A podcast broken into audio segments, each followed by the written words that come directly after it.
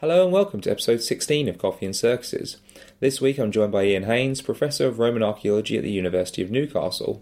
Now, to say Ian is a busy man would be an understatement. In this show, we talk about his ongoing work at the Lateran in Rome, you know, the official church of the Pope, so no big deal there. Pompeii and Herculaneum, those little sites in Italy that nobody's ever heard of. And we don't really actually get on to talk that much about the various projects he's been involved in along Hadrian's Wall, such as Maryport and Birdoswald.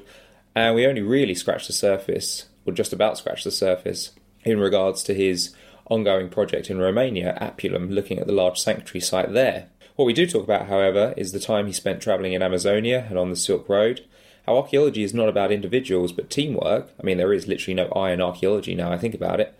Keeping up with new technology being introduced into archaeology, and how a rainy break time at school at the age of 10 was the moment that set Ian on the path to Roman archaeology. Just a note, the programme of abstracts for TRAC 2019 is now up at the TRAC website, so chuck that in your Google machine, go find it, and you can see what we've got on offer for you from the 12th to the 15th of April should you decide to join us down here in wonderful Canterbury. So, as always, thanks for joining me, and on to the show.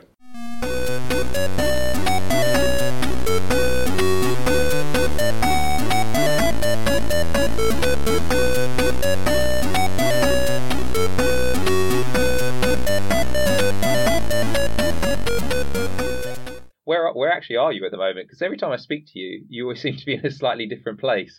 well, I do move. I do move around. Um, I do move around. So, if you've been speaking to me a couple of days ago, um, we would have been in my my office in my apartment in Newcastle. But uh, today I'm in northern France. Uh, I think the week before you probably would have caught me in. Uh, the week before that, you would have caught me in, in Rome, where I was working on the uh, the Lateran project.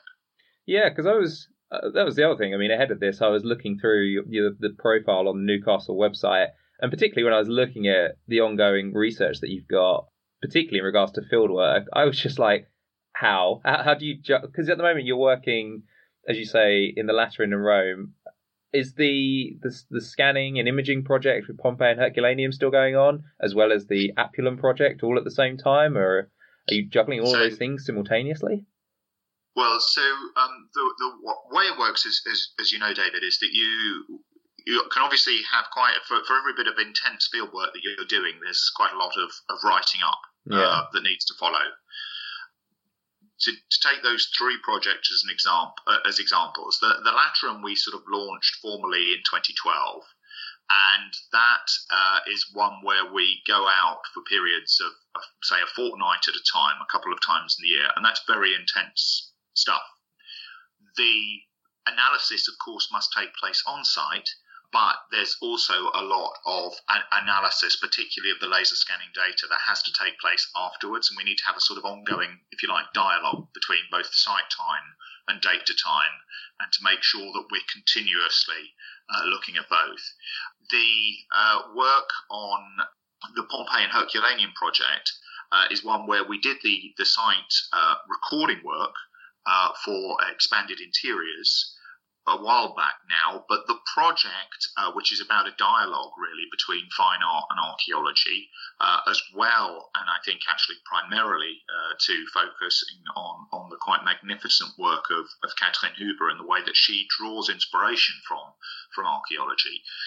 And therefore, uh, our work on that project uh, continues. The project is still live, and we're working towards some some workshops where we'll bring the the directors of both Pompeii and Herculaneum to to Newcastle. We'll have some workshops and discussions, and just continue that intellectual exchange about how fine art and archaeology can, can talk to one another in different ways and, in, and present themselves in different ways to the public. Um, so that, uh, although I, have been doing work on that this morning, for example, that isn't quite as consuming on a day-to-day basis uh, as it was, uh, say, a year or so ago.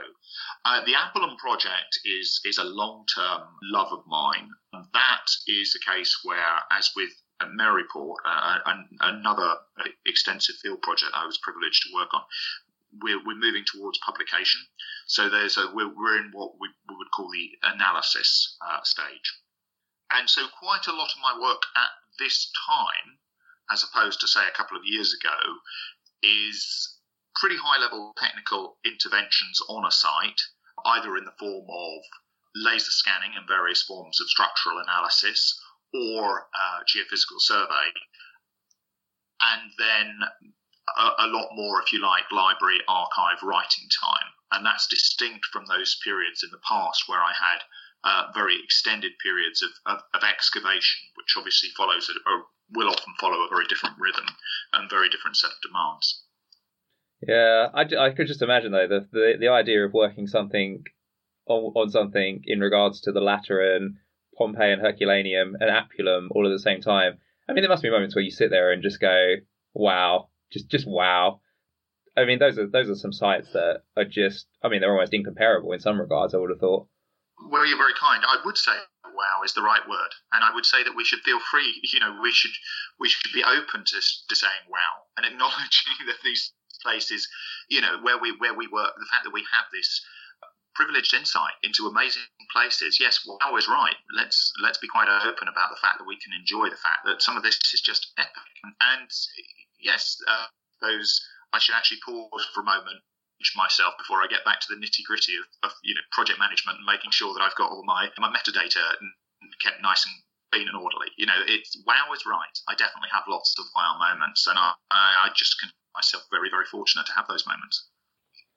I think the wow moment is something we've got to savor, but I think the wow moment pretty pretty quickly also is one of the moments that reminds us of the responsibilities that we should be held to. I think, I think we're all very conscious uh, that when, particularly when it involves or destructive work, there is a very powerful responsibility. The the sheer number of individuals who, in all sorts of different ways, generously give us access to these sites uh, and whose painstaking day-to-day work is often to make sure that, uh, say, someone like the, the, the Lateran, that they are they are maintained safe and accessible. These these are these are things where um, you know we have a responsibility to them, to the site, and to the public. So so there is that that space for that pride that yes, I'm having this absolutely amazing time. I am so fortunate, but it quickly is followed up with, okay, well, game on. Let's make sure we're doing the right thing here. Yeah, absolutely. The the Lateran project as well. Am I right? That that's near to the, the point now of publication. Yeah. So the last project um, is is being published in various forms. Uh, so the um, for much of the, the been working on the Lateran project, our work has been underneath uh, the Basilica or the Archbasilica San Giovanni in Laterano, St John Lateran, the Pope's the Pope's Cathedral, and a lot of our work has been under there. And some of those elements that are underneath the cathedral offer what we could argue is a discrete story. Now, we have a volume, uh, my excellent colleagues Paolo Liverani and Osman, uh, coming out, which is on the story really of St John Lateran, and that means the story of the site. So the series of developments that took place before the construction of the cathedral because they are also relevant to the cathedral in many ways, relevant to a bigger history of Rome. Um, but the Lateran project actually uh, has uh, expanded as our understanding of Rome has expanded with it. So, uh, one of the things really that you can say of that location is it holds the key to a different kind of understanding of Rome and the transformation of Rome. And the pursuit of a better understanding of this, this larger picture and of the way in which Rome changes uh, has taken us further afield. So, as a result of the generous support of the British School at Rome, and in, in this case, one of one of their major supporters, we've been able to extend our work uh, to address very similar research questions. So, as, as a result of, um, so the, the, one of the points that's been very important for us is we've been able to to extend our area of operation, Lateran Quarter, and uh, so while work on the publication of the uh, cathedral and its predecessor structures archaeology is uh, quite an advantage. We are able to extend our area of operation um, into the area underneath the uh, medieval hospital of San Giovanni in Laterano or San, uh, San Giovanni Addolorata. And that complements the story that we're getting. And that work has been going now for, for about 18 months, and we'll have publications from that coming out very soon as well. So, um, first of all, in uh, in Italian as part of a uh, collaborative project that we've been working on with the hospital authorities, but then in a in a larger technical volume, which I hope will be bilingual. So the publication is going on as different sections of the project uh, emerge. Obviously, we need to keep on top of the interim reports. Um, but there is also uh, uh, an attempt here to reach towards a, a, a bigger vision, uh, a vision that, uh, that illuminates really how Rome is changing through looking at what we feel is the underappreciated southeast quarter of the city.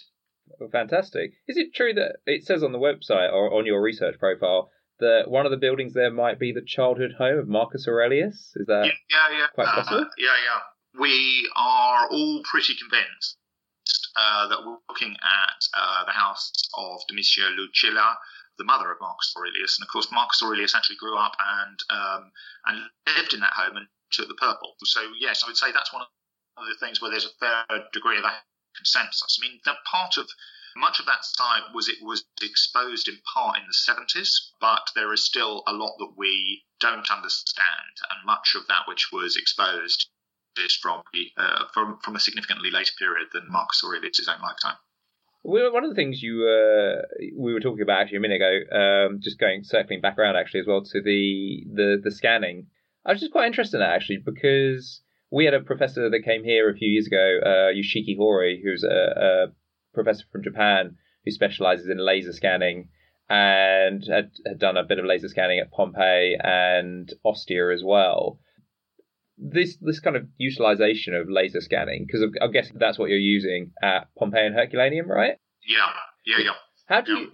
I mean, like, I was just wondering, like, what are your thoughts on like how that's kind of like transformed the way in which we record and the way in which we're able to accumulate data? Because I mean, when Yoshiki was here, I mean, it was quite stunning, like the stuff that you could actually see, and obviously this. Yeah you know, this wasn't available at all, really, like even, I don't know, like 10, 15 years ago. And even, I mean, I suppose now, I mean, even, well, I don't know how, how far advanced it's got. I mean, when he was here, he needed quite a powerful computer to run it. But do you feel like that being quite a big transformation in the way that we approach the, the archaeological yeah, uh, data? I do. I mean, I go so far as to say that when we conceived the the original uh, Lateran project in its earliest form, the hardware and software hadn't quite got to the stage where we could deliver on the scale of high resolution survey that we wanted to achieve. Um, it then became both more affordable and also uh, more portable. I mean, our early attempts with some of the scanners were, were fine in large open areas, but it wasn't until we were able to access the, the Faro Focus that we were able to work in some really often very discreet and hard to access spaces.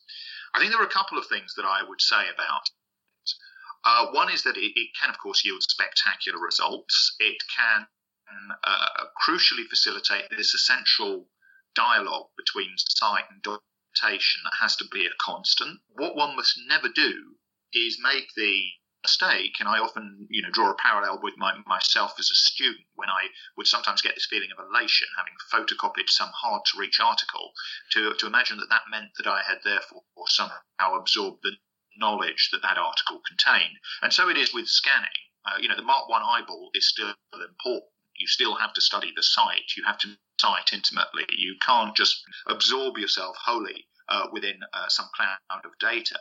But you will need to, to ask questions from different angles, from different approaches, look at different relationships, and having that in digital form is, is incredibly important.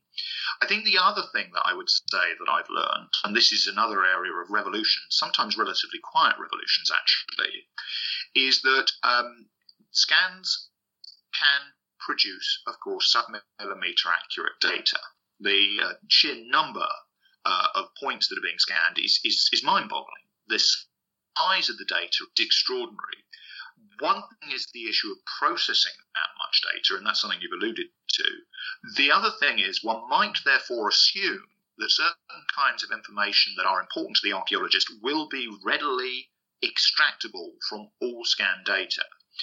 And in fact, one of the things that we've definitely found is alongside having good structural scanners, uh, we are using a lot of white light scanners as well for certain types of surface, and we back those up with structure from motion um, imaging modeling. uh, in order to deal with things like, say, inscriptions of some sort that might be on the text or bits of decorative detail. Uh, so it is quite important to have a range of scans, uh, scanners available to you if you want to really capture the full range of information that a single archaeology can give you. And that um, is is something that's possibly not immediately obvious to people. But when you are wanting to integrate data that is coming from ar- architectural elements, uh, from uh, sometimes some quite bland uh, surfaces, uh, but also uh, a site that might yield highly intricate artwork and graffiti, then you need to have your wits about you in terms of how you may move from one form of imaging to another. Yeah, no, yeah, just it, eh, those those sort of transformations just fascinate me in some respects. I mean, even now, I mean, it's not quite the same thing, but when I'm teaching, particularly, I do one of the modules on Roman art and architecture, and I try to incorporate things like 3D models in my slides and you know the kind of interactive ones where you can zoom in and spin it around and just it just gives it a completely different feel to to people when you're trying to teach them as well being able to present those things in 3D and present them in a way that yeah a, a 2D slide can't can't quite do. It's just I don't know it just it's really fascinating. I mean I've been talking to people before. Actually I was talking to last week uh, Adam Parker when he was talking about working for Yorkshire museums and saying uh, they've got like a VR headset there where you go into the museum and put it on and you can feed a dinosaur. Um, but it's it's just fascinating how yeah, the yeah. technology is just completely transforming the way in which we approach the archaeology and approach heritage. I think that's I think that's right. I mean, it, it was one of the things that inspired us to to launch NU Digital Heritage, and so we've got a lot of uh, scanned images from the Great North Museum, which allow people to, to do the things that you're you're talking about. I think one of the other challenges that you touch on, you referred to the, to the headset, is the you know the different ways of seeing this data and accessing this data, and this is where we also need to be constantly mindful not only of our current audiences but our audiences of the future, uh, both in terms of the cultural shifts, in terms of how people are comfortable with accessing this data, but also uh, the fact that more and more people have more and more compute power at their disposal, which on the one hand makes a lot more possible, uh, but some of the devices is uh, that were much touted as ways of experiencing digital data are, are now already, after two to three years, starting to look perhaps just a little bit dated or are, are, are less readily accessible. And so it's actually staying, on the one hand, I think staying up to date with what's going on, but looking always at the sustainability of the data and the way of experiencing the data and not being too quickly crushed under the whole raft of exciting bandwagons that are inevitably coming out of these successive revolutions. Yeah, that's just the uh, broader issue of technology, isn't it? Really, it moves so fast now that sometimes it's it's difficult to to keep on top of what works and what doesn't work and what's effective and what's not, and it's so rapidly changing. Absolutely. Of course, archaeologists are often. I mean, we often we often joke about the fact some of our theoretical models end up end up coming down to us a little bit late from other fields, but in, in a number of areas we are classic early adopters. So we're, we're, we, we are often looking at these new technologies and saying, well, how can that work for us? Um, and that's exciting, and that drives a lot of really, really good stuff. But if you're looking at the long term life of a research project, you've got to try and balance all these things. How do I exploit the best that there is available? How do I ensure um, that uh, it's done in a way that will allow uh, an interdisciplinary team, uh, some of which may be much more uh, computer literate than, than, other elements, and how, how to make sure that that data is accessible to them all in the same meaningful and useful way uh, that takes us all forward together. So it's, it's quite they're, they're quite uh, challenges over over the long term life of the project, which is determinedly high tech. I know, I know this is going to be a very difficult question to answer. What I, I was just wondering, if you had to choose, you've been involved in a lot of fieldwork projects over the years. Do you have a particular favourite at all? Uh, I think you can genuinely be absolutely in love with multiple projects, and I would say I have been. Uh, I think the projects I've been privileged to be involved in are often very, very different in form. You know, the, the excitement of encountering afresh the House of the Cryptoporticus in Pompeii is a very different experience from the excitement of descending underneath the, the floor of uh, the Lateran Cathedral uh, and basically uh, illuminating with your head torch various bits of structural detail that, that speak to a process 2,000 years ago. And that's different again from the sheer joy of being part of a large field team undertaking, if you like, a, a classic excavation project where there are different rhythms and different kinds of forms of excitement. And as you know, you know, the discovery of the battered remnant of a wall foundation on one side can bring its own kind of excitement and sense of achievement, which can be every bit as real as then encountering somewhere else in the Roman Empire a wall that towers above you and is complete in all its different elements. They, they, they, the, the way in which we fall in love with these things is often based on the different things that they tell us, but it's also about the magnificent teams. Magnificent people that you get to work with. And you were saying earlier on, you know, there are so many fascinating people in our field. And I've been, you know, really, really fortunate with that. So I think of projects, I think of what we learn from them, and I get excited about that. I think about the rhythm of working on them. I think about the beautiful places one sees, but I also just think about some of the truly remarkable people that it's been my privilege to spend time with. All of those things mean that it's very difficult to sort of say that one necessarily one single standout project, but I think the longest I've been involved in are probably the ones I'm passionate about. That's probably the easiest way. Yeah, archaeology, I suppose, it is one of those things where it almost is experience wise the sum of its parts really. I don't suppose yeah. Mm-hmm. I don't know actually, yeah. I suppose when I think about it, it's very difficult to say what my favourite excavation's been because they all do have their own character to them. As you say, digging at Silchester is not the same as digging in Cyprus. Both have their own particular memories attached to them, which are very important to me in different ways. No, no, yeah, no, it's very interesting. Yeah, no, it's just it's one of those things where you, it's very easy to ask actually what your favourite excavation is, your favourite find is, but as you say, it's it's one of those things where actually everything has its has its own kind of meaning to it, and it is quite difficult actually to yeah. to separate them out and say, well, this was better than that because everything's good for its own reason. Absolutely. I can definitely, I can definitely, well, I won't mention, I can definitely mention some projects I've been on where I've just been like, oh god, no. that just, just, I mean, because. Uh, well, uh, yeah, no, and I, I, I think it's important that we have those uh, in our in our, our personal histories because for a start, you, you can learn from those, right? You, I mean, you probably all think of uh, negative experiences, but but even so, you can always learn from things. I mean, I, I I'm not going to name any names, but I do remember one experience, uh, which was while I was doing a training excavation as an undergraduate, which was so utterly miserable at so many levels that I just swore that I would never do that to anyone else. And while I can't claim that I've necessarily always lived up to that hope, there have been multiple occasions when it has informed the way I've thought about how we try and get the balance between task needs, team needs, and individual needs right in a project.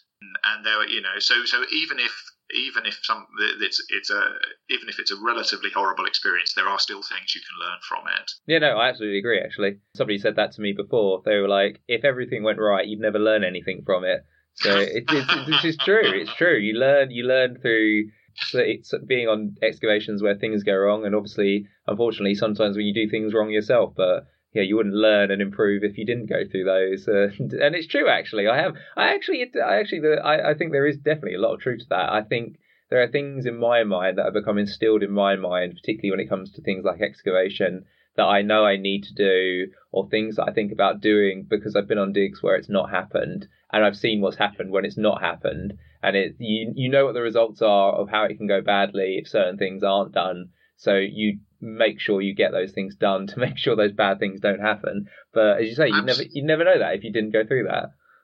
Absolutely, and I mean, I think I think one of my concerns, and it is something I'm sort of trying to do things with, is that necessarily when we're introducing people to the subject, uh, we tend to uh, teach from the point of view of uh, ideal models in which resources are no question, case studies always somehow triumphantly achieve their goals within the framework that's set, within the time given. And that's not really the experience most of us have with many of the projects we are working on. And I think that it's really quite important that we, not just as individuals, but as a community, keep learning uh, from the things that go wrong. And that's why, in a way, I would I would like to see a cultural current within archaeology in which we can more openly speak of our mistakes. And I think that, that that actually allows others to learn from them as well. And crucially, also means that when things have, have gone wrong, they're openly admitted to because we are, in essence, a community of trust as archaeologists. So many times when we write a work of synthesis, we are, are depending on the work of a colleague or a group of colleagues who, given the nature of archaeology, have at their disposal a way of sort of hiding away mistakes, over excavated or unexcavated features, vital data that was misplaced. Um, and we depend very much on one another to, to, to, tell the truth as we build up our bigger pictures of big questions. If you scrape the surface on many an excavation, of course, uh, you'll, you'll find that things aren't quite as they're necessarily presented in the traditional format of outputs.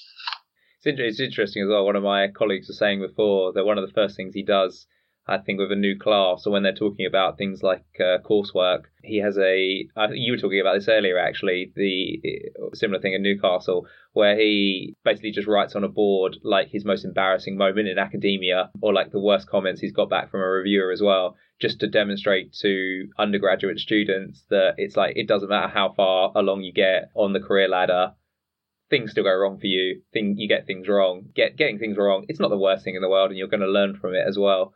It's it's kind of partly about learning how to cope with that and getting something positive out of the experience as well. Yeah, and I really admire that approach. I mean, I, I do think it's good that it's it's manifesting itself more and more in a whole range of different ways.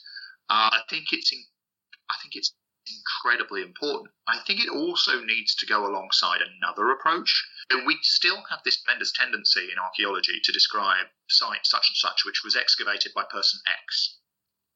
And the, the truth is that the vast majority of our field work is done as teams. Mm.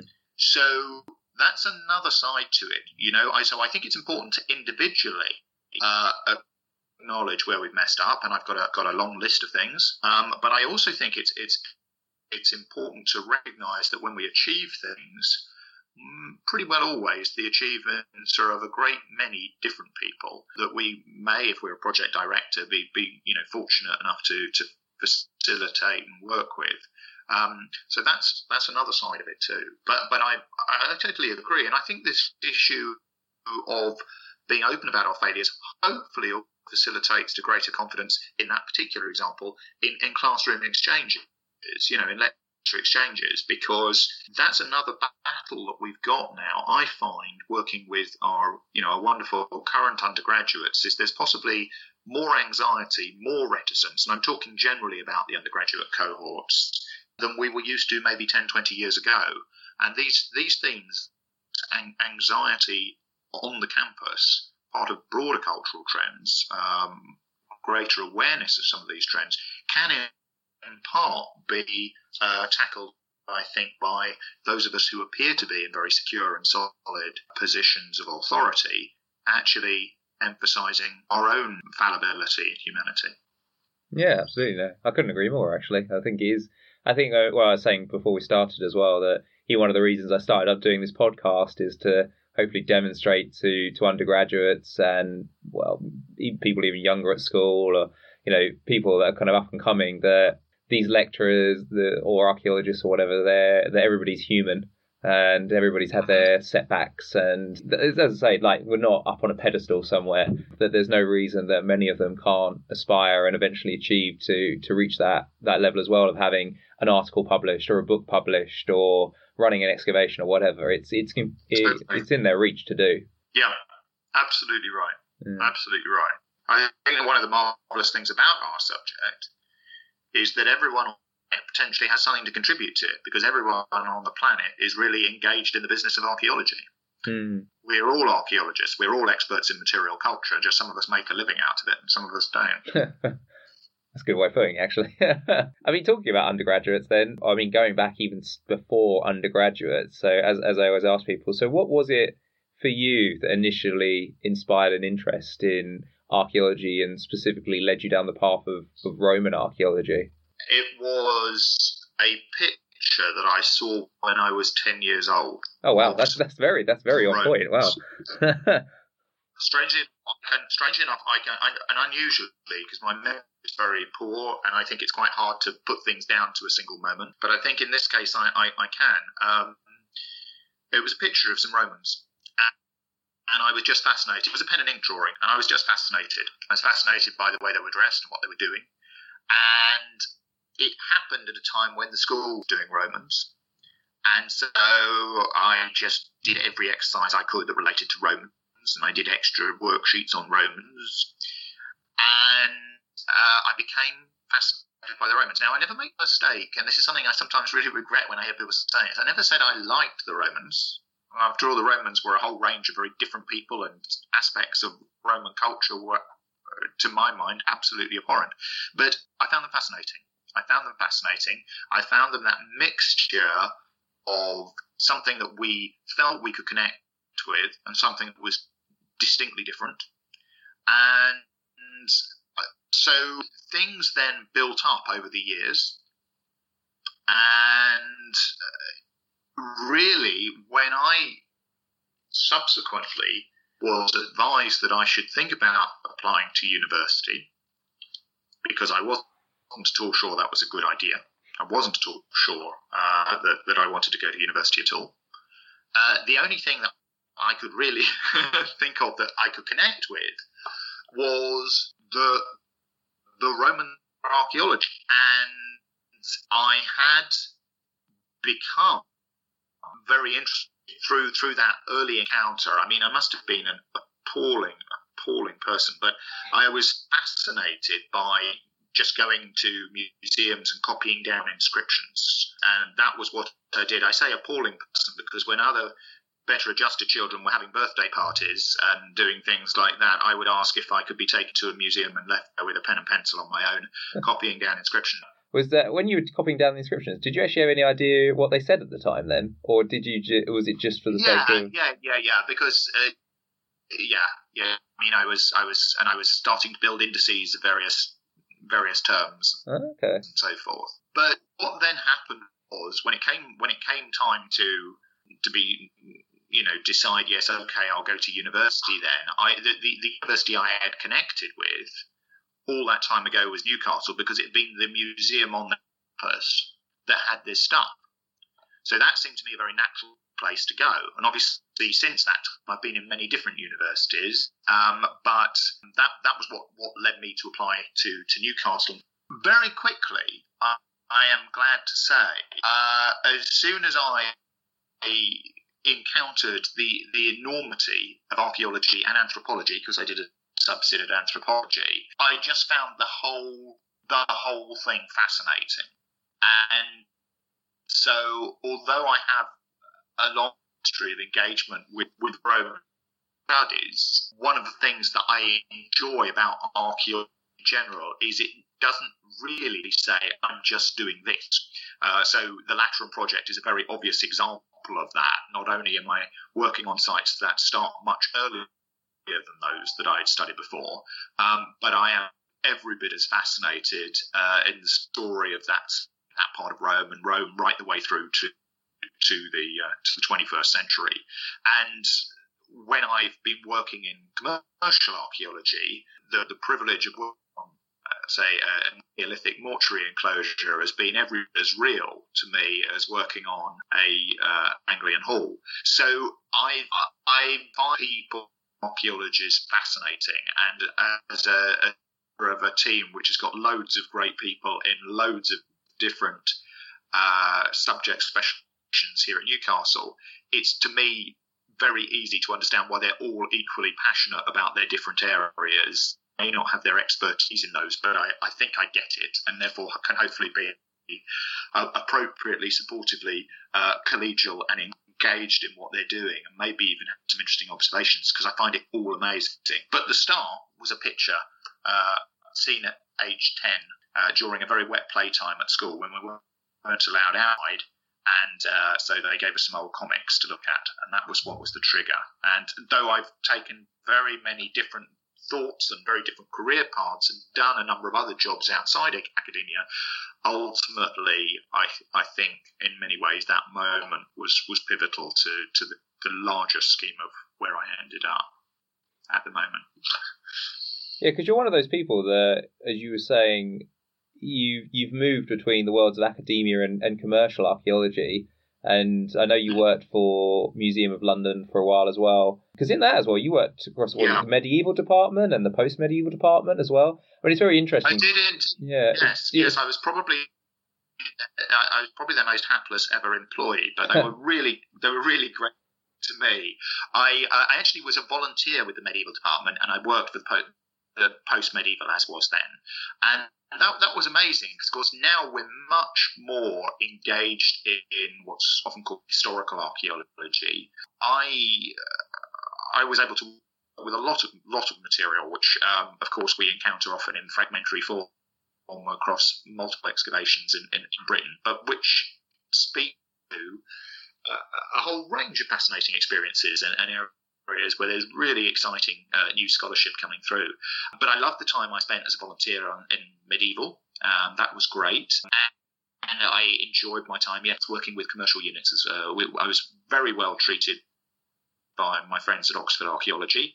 I learnt a huge amount from them and worked on some marvellous projects under a, a very inspirational site director, actually, um, Gill Hey. So, so uh, huge, huge debt to all of them. Yeah, no, I do. I mean, it's interesting just on, on two points because of what you were saying about engaging with colleagues in, in other fields of archaeology and the experience of working with medievalists and post medievalists. And I've been talking to people like previously on the podcast, people like Andy Gardner and Greg Woolf, and they were real big proponents of the idea of, you know, interdisciplinary discussion and engagement. The fact that perhaps in the past that you know, Roman archaeology, or like most other fields, I suppose, has has to some degree limited itself by being a bit too inward looking.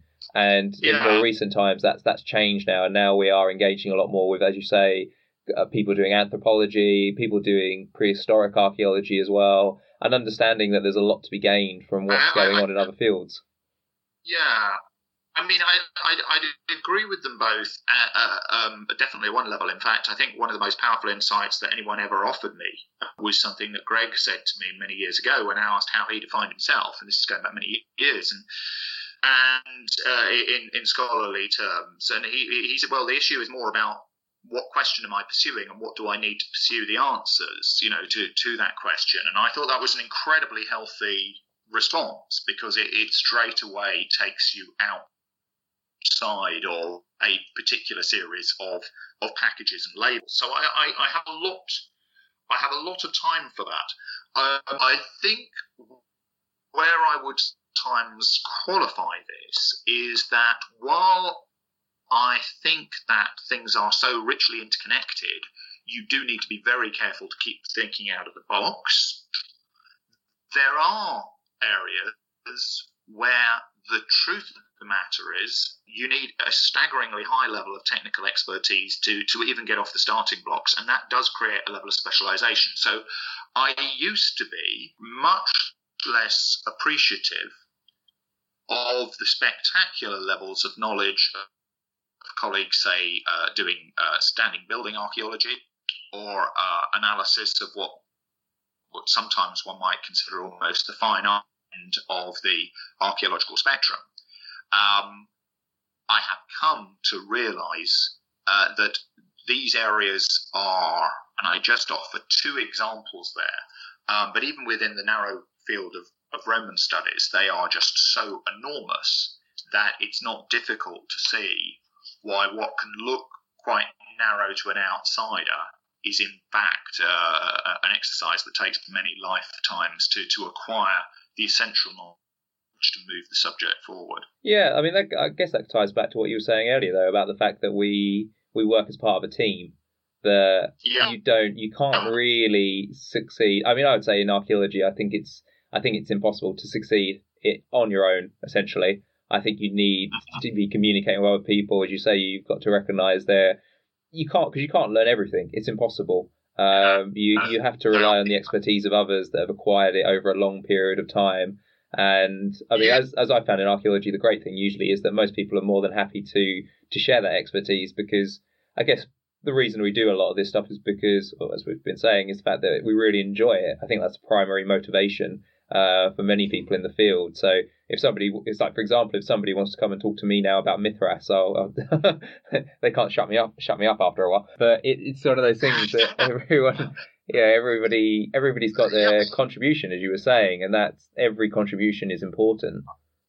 I do agree with that very much, David. I think this issue of enjoyment, I think the generosity of colleagues, I think the, the, the team nature, I think everything you say is bang on. I think one of the things that, that would, would strike me particularly is in terms of advancing something as a team, in order to maximize the way in which the team works forward together, you you end up needing to obviously be a very capable generalist, but I think you also need to look at where your own areas of special, specialization lie as, as well and how to sharpen them as much as possible because you know one can have a situation where one says well you know this team has got this specialist this specialist this specialist and this specialist.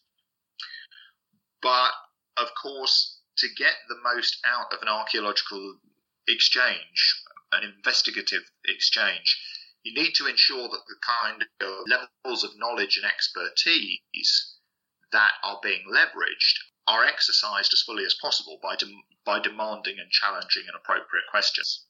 And I think I think that's one of the things. So I'm delighted to be in a job that just proves to me the level of my ignorance every day. Hmm.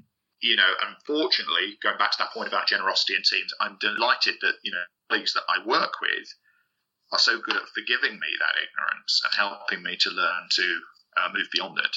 But it, it is really great, actually, to be humbled by the sheer amount there is not only to know, but to to ask, the sheer number of ways of of learning, um, and of course to to to recognise the sheer number of things that are going to remain elusive. I think it really is a case of the old adage of the more you learn, the more you realise you don't know. Something like yeah. that. I can't remember the exact wording of it, but I, that, that... I, think, I, think, that's right. I think that is right.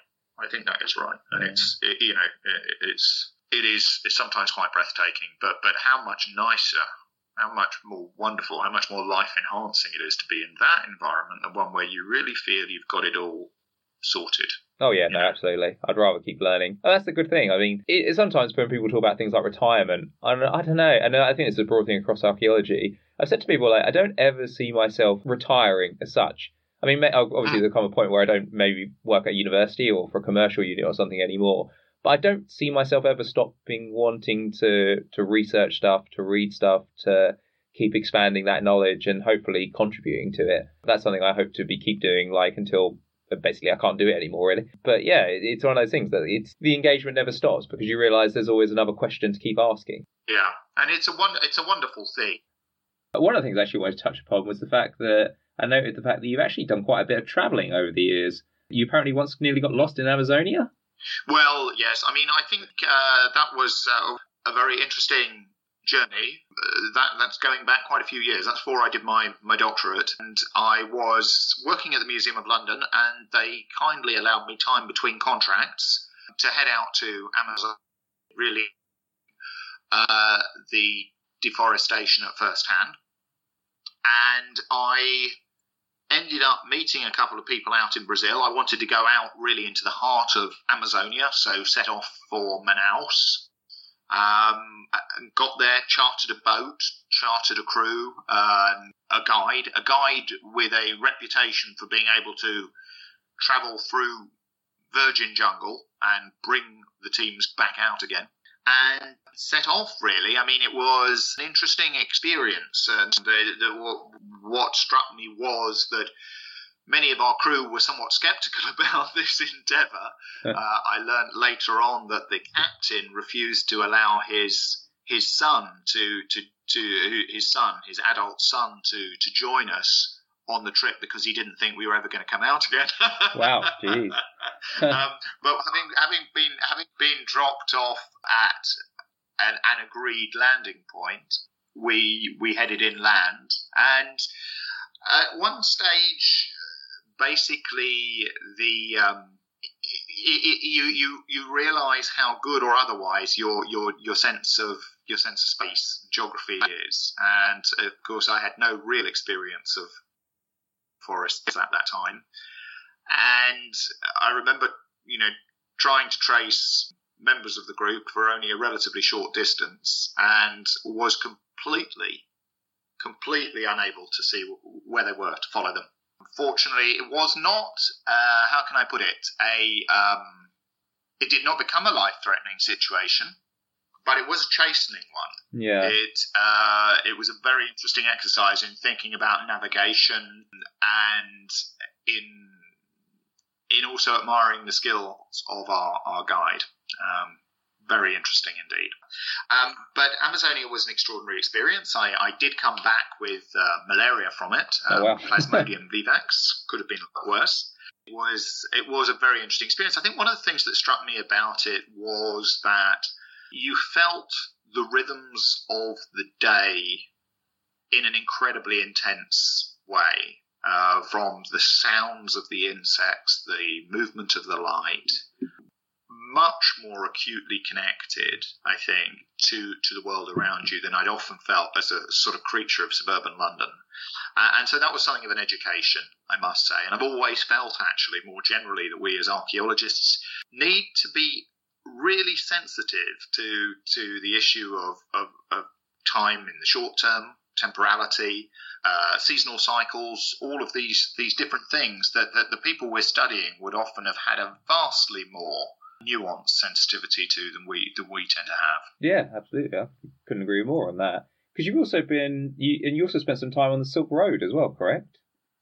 I did indeed. Yeah, yeah, yeah. I was, um, I was, I was fortunate to do that. I, I've been lucky enough to, in various different capacities, uh, spend time in um, in Pakistan, and on this particular occasion, I travelled up through Pakistan into China and then across China, and uh, that was an amazing experience, a really remarkable experience. From dropping down onto the Tibetan plateau, going up onto the borders of, of Inner Mongolia, but but I, I think probably one of the areas that I at the time found most especially fascinating was uh, uh, traveling through Xinjiang province and uh, seeing the desert cities there, looking at the way that the Chinese colleagues were were wrestling with that extraordinary heritage. And I, I, think, of course, one of the things that one always needs to be very mindful of is, is, is the notion of the Silk Road uh, which we tend to talk about, is is misleading. There were multiple multiple roads, multiple points of connection between east and west, and I think that that issue of the connectivity of, of west, uh, which we see now, of course. Uh, revisited in other ways, uh, including the Chinese government's own new programs of mass uh, infrastructure for, for transportation across uh, Central Asia, transport and communication across Central Asia. I think that theme of linking East and West is incredibly fascinating. And I think that some of the themes that we as researchers could benefit and will always be able to benefit from if we explore further and reflect more deeply upon is the fact that some of our subject areas, some of our disciplinary areas tend to be unnaturally bounded and, yes, fairly Eurocentric. Now, that may seem rather a strange thing for uh, someone who is um, a card carrying uh, Roman archaeologist to say, but I'm an archaeologist first, and I'm conscious of the fact that the, the Romans certainly had an empire, but they were engaged in multiple ways, of course, uh, with peoples uh, way beyond the limits, the territorial limits of that empire as well. Hmm, yeah, I guess it comes back to again, like what we were saying earlier about you know interdisciplinary approaches and having discussion with colleagues that, as you say, going beyond.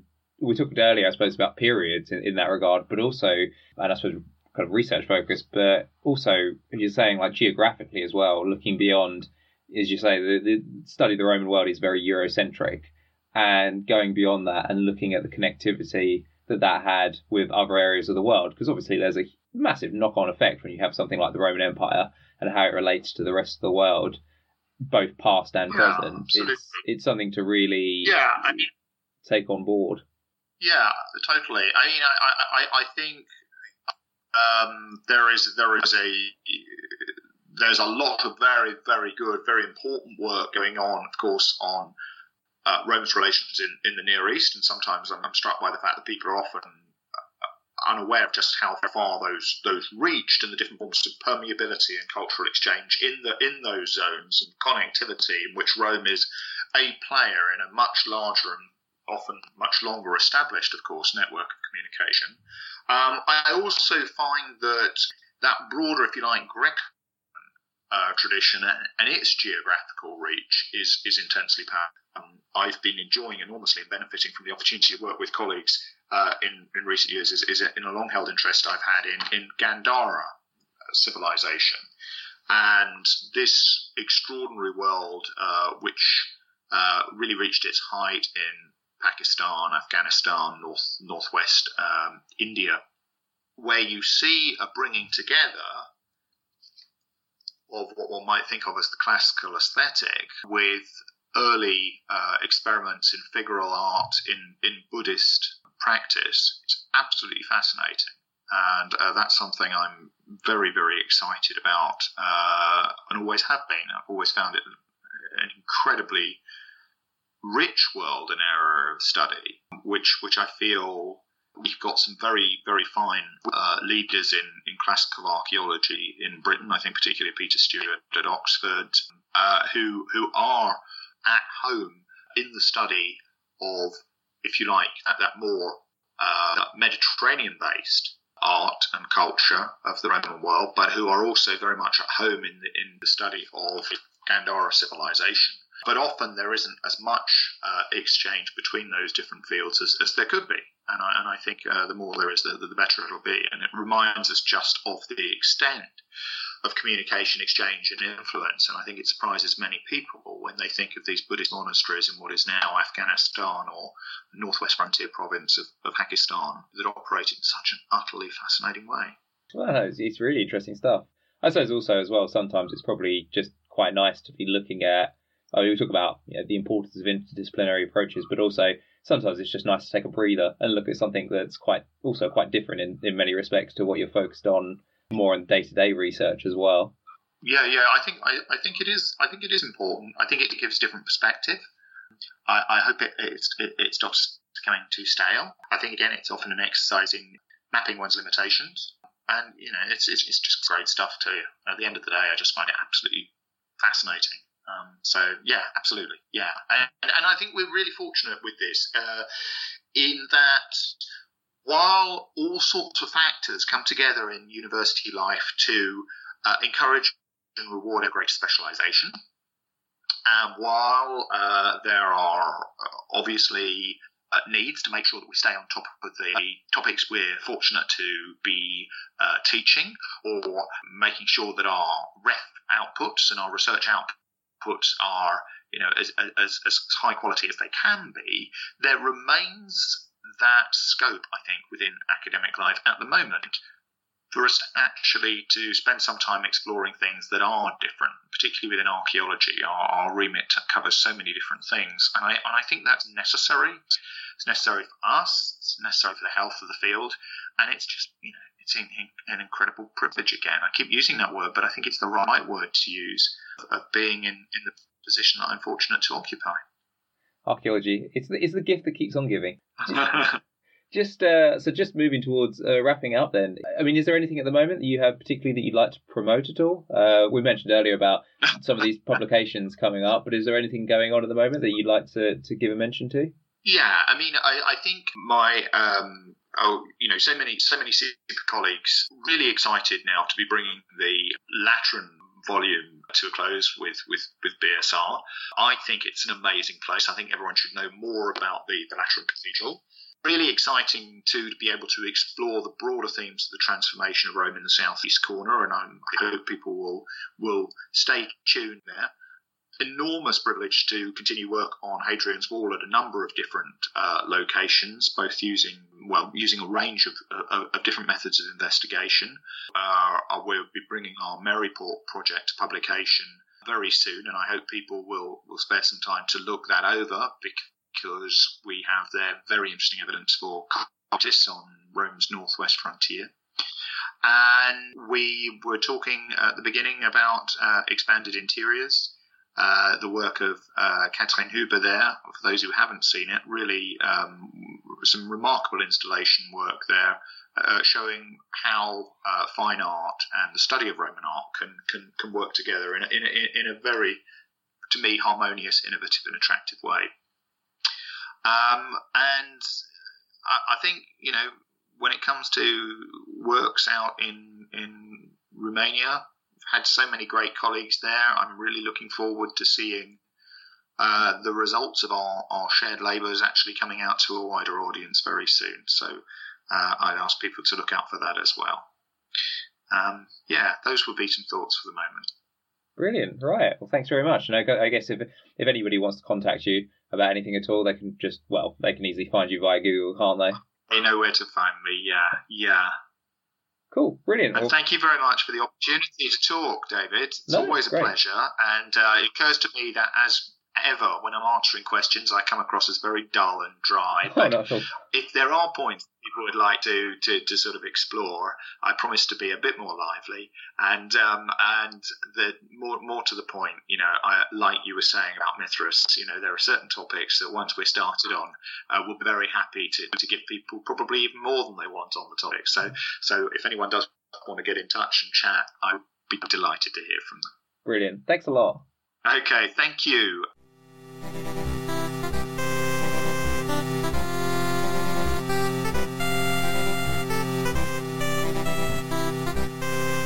Thanks for listening to Coffee and Circuses.